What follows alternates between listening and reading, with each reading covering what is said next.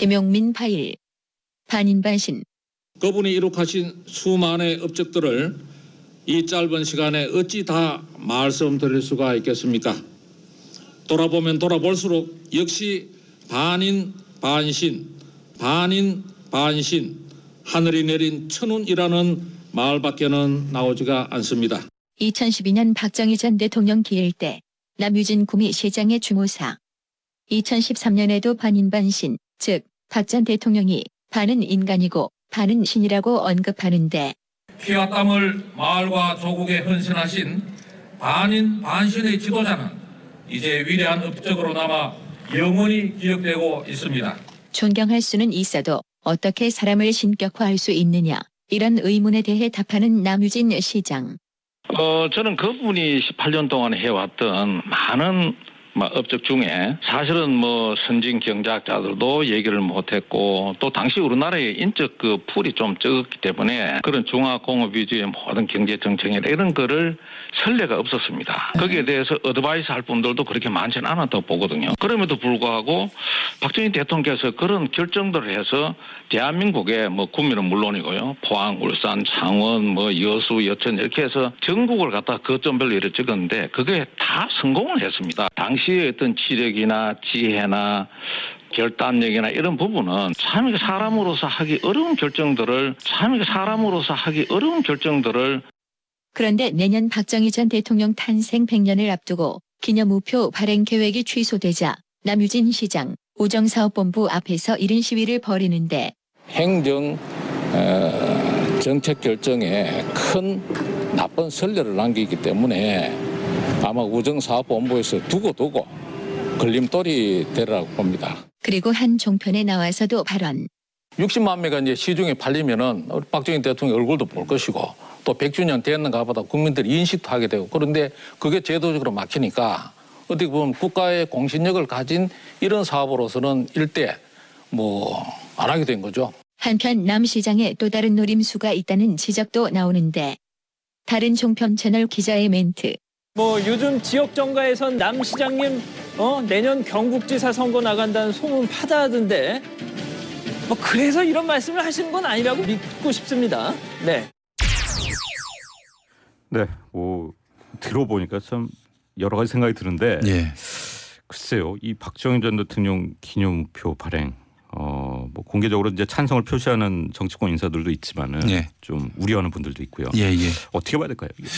역사적 평가가 아, 내려진 이후에 음. 이분이 정말 반인반신인지 아니면 어, 독재 이력이 있는 문제적 인물인지 네. 에, 그때 판단을 해도 늦지 않을 것 같은데 아직 그 논란의 도마 위에 있는 인물 아니겠습니까? 음. 아, 그런 가운데서 100주년 기념표 이게 도리어 어, 국론 분열의 단초가 되는 것은 아닌지 하는 그런 걱정을 해보게 됩니다. 네. 자, 어, 남유진 구미시장이 그 소송을 제기했습니다. 박정희 대통령 생가가 있는 곳이 바로 구미죠. 구미의 시장인 에, 남유진 시장. 음, 박정희 전 대통령 탄생 100주년 기념 우표 발행 취소에 반발하는 소송입니다. 어, 서울 행정법원에 직접 소장을 제출했는데 우정사업본부는 지난해 6월에 우편 발행 심의위원 9명 만장일치로 박정희 전 대통령의 기념우표 발행을 결정하고 오는 9월에 60만 장을 찍기로 했다가 반대 여론에 직면해서 취소했습니다. 그렇군요. 예. 자, 박근혜 정부 시절 청와대 이제 내부 문건 예. 무더기로 또 발견이 됐습니다. 예. 뭐 걷잡을 수 없을 정도로 쏟아져 나오는데 네, 어제 어떻게 봐야 됩니까? SBS 보도가 상당히 뭐 음. 충격적이었는데요. 어, 이 외교와 안보 어, 이를 관장하는 국가안보실과 국정상황실에서 몇 천 건에 이르는 그런 어, 문건들이 발견됐다는 겁니다. 앞서 민정수석실은 300건, 정모수석실은 1600건이었죠. 어, 국정 현안과 관련한 민감한 자료라고 청와대는 밝히고 있는데 오늘 문건들의 사진을 찍어서 그 양을 공개할 예정이라고 합니다. 그래서 더욱 주목됩니다. 한편 지난 2015년 세월호 참사 특별조사위원회가 출범했지요. 여론에 떠밀려서 어쩔 수 없이 출범시켰다 이런 평가를 예, 받을 만치 세월호 특조위는 박근혜 정부와 불편한 관계였습니다. 네. 자 그런데 박근혜 정부 청와대가 세월호 특조위를 무력화시켜라 이런 지시를 내렸던 것으로 확인됐다는 JTBC 보도도 눈길을 끕니다. 음. 최근에 청와대 정무수석실에서 발견된 박근혜 정부 문건에서 찾아낸 것인데 어, 이런 내용들은 박근혜 전 대통령에게 당시 보고된 것으로 전해져서 박 전 대통령도 인지하고 있었던 바다 이런 평가가 가능합니다. 예. 청와대가 이번에 이제 문건 캐비닛 문건 파동을 어, 지켜보고 나서 예.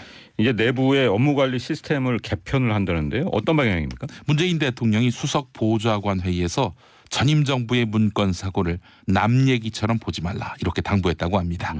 그래서 서면 대신에 종이 대신에 온라인으로 문건을 등재하고 분류하는 업무 시스템을 도입한 것입니다. 이렇게 되면은 온라인에 글을 남기게 되는 것이니 지운다고 지울 수가 없겠죠. 이런 식으로 해서 그제부터 청와대는 개편된 업무 관리 시스템을 가동하고 있다고 합니다. 네. 강경화 외교부 장관이 한일 위안부 합의 TF를 구성하겠다고 밝혔습니다. 결국 이제 합의에 불가역적이라는 내용이 포함된 것에 대해 경위를 밝혀내겠다 이런 의도 같은데요. 그렇습니다. 최종적, 불가역적 이 말이 뭡니까? 돌이킬 수 없도록 하겠다 이런 거 아닙니까? 이게 외교 합의에서는 잘 안 들어가는 표현이기 때문에 좀 음. 그랬던 것 같아요. 그렇죠. 뭐 언제든지 뭐 사실 뒤집힐 수도 있는 음. 거고요. 경우와 그 상황에 따라서 말이죠. 근데 최종적, 불가역적 해결 이런 표현 때문에 일본이 그야말로 환호성을 지른 거 아니겠습니까? 네. 외교부 태스크포스는 이런 표현들이 들어간 경위를 조사할 계획인데 또한 강경화 장관은 위안부 합의 재협상이 하나의 옵션일 수 있다 이렇게 말하면서 음. 재협상의 가능성을 열어두었습니다. 중앙일보에 관련 기사가 있습니다. 네. 이강 외교부 장관의 아주 좀 주목되는 행보네요. 네, 그렇습니다. 정부가 남북 군사회담 또 이산가족 상봉 행사 제안했는데 북한은 뭐 아직 답이 없습니다. 네. 아, 일단은 농업 분야 교류를 한번 해보겠다. 뭐 이런, 이런 입장을 보이는 것 같은데요. 네, 정부가. 예. 한국일보 보도인데요. 어, 농촌진흥청 산하의 국립식량과학원이 한반도 북방농업 연구 사업에 착수한 겁니다. 음. 통일과 한반도 기후 변화에 대비한 것인데 병해충 공동 관리 체계 개발을 추진하는 것입니다. 남북이요. 사실 병해충 문제는 정치와 이념의 문제를 떠난 거 아니겠습니까? 음. 에, 이런 문제부터 서서히 북한과의 접촉점을 만들어 가겠다는 것이 정부의 그 구상인 것 같습니다. 그래서 네. 농촌진흥청은 북한 농업 당국과의 접촉을 적극 추진할 계획입니다. 음. 저 임지연 씨 얘기 어제도 해주셨는데 네. 북한 선전 매체에 임지연 씨가 이제 자발적인 재입북이 아니라는 음. 아, 그런 보도가 있었네요. 네, 그렇습니다. 북한 매체에 등장한 임지연 씨. 예. 중앙일보 취재 결과 이게 자의에 의한 재입북은 아니다. 어. 아, 그럴 가능성이 높아 보인다라고 전하고 있습니다. 강남 고시텔에 살고 있었는데요. 지난 4월에 중국으로 출국했습니다.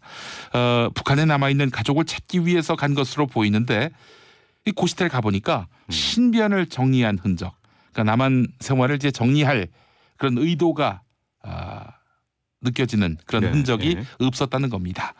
그래서 중국에 갔을 때 북한 당국에 의해서 납치됐을 가능성이 있어 보인다는 게 중앙일보 어, 기사입니다. 그렇군요. 그런데 좀 주목할 것이 임지연 씨가 과거에 중국에서 뭐 성인 음란 방송으로 네. 어, 수억 원을 벌었다는 보도가 있었는데 경찰에서는 이게 같은 사람이 아니다 이렇게 또 부인을 했네요. 예, 그렇습니다. 동아일보가 아, 그렇게 보도했었죠. 어, 탈북 여성이 음란 방송 진행자일 가능성이 대단히 높다 이렇게 말이죠. 네. 자, 그런데 이 그 인터넷 음란 방송 진행을 했던 탈북 여성이 지난달 검거됐는데 어쨌든 임지현 씨는 아니라는 겁니다. 어, 그 탈북 여성 검거된 뒤 현재 한국에 있는 상태라고 합니다. 자, 지금 현재 임지현 씨에게 그 이 종편들이 자기들이 원하는 답을 하도록 유도했다 이런 주장. 어, 임지현 씨가 북한 가서 한 주장인데 네. 이에 대한 그런 해명이 제대로 나오지 않아 가지고 의구심을 증폭시키고 있습니다. 그래서 이 부분과 관련해서도 만약에 진짜 뭐그 사실이 아닌 또 자기 생각이 없는 말을 하게 했다. 이거 문제 아니겠습니까? 이 부분도 규명될 필요가 있을 것 같습니다. 네. 박근혜 전 대통령의 재판을 TV 생중계로 볼 수 있게 됐다면서요? 예, 최순실 씨와 삼성전자 이재용 부회장에 대한 재판도 마찬가지입니다. 아. 양승태 대법원장과 대법관 전원이 대법관 회의를 열 때 이걸 결정할 예정인데 이러려면은 주요 재판을 텔레비전 생중계할 수 있도록 대법원 규칙을 바꿔야 합니다. 네. 규칙만 바꾸면 되니까 뭐 어, 마음만 있으면 결정할 수 있다는 건데 어, 만약에 이 실황이 생중계된다, 어, 상당히 큰 파장을 낳지 않겠습니까? 네. 예, 관련한 기사가 조선일보에 있습니다. 네, 오늘 잘 들었습니다. 예, 고맙습니다. 김용민의 뉴스 브리핑이었습니다.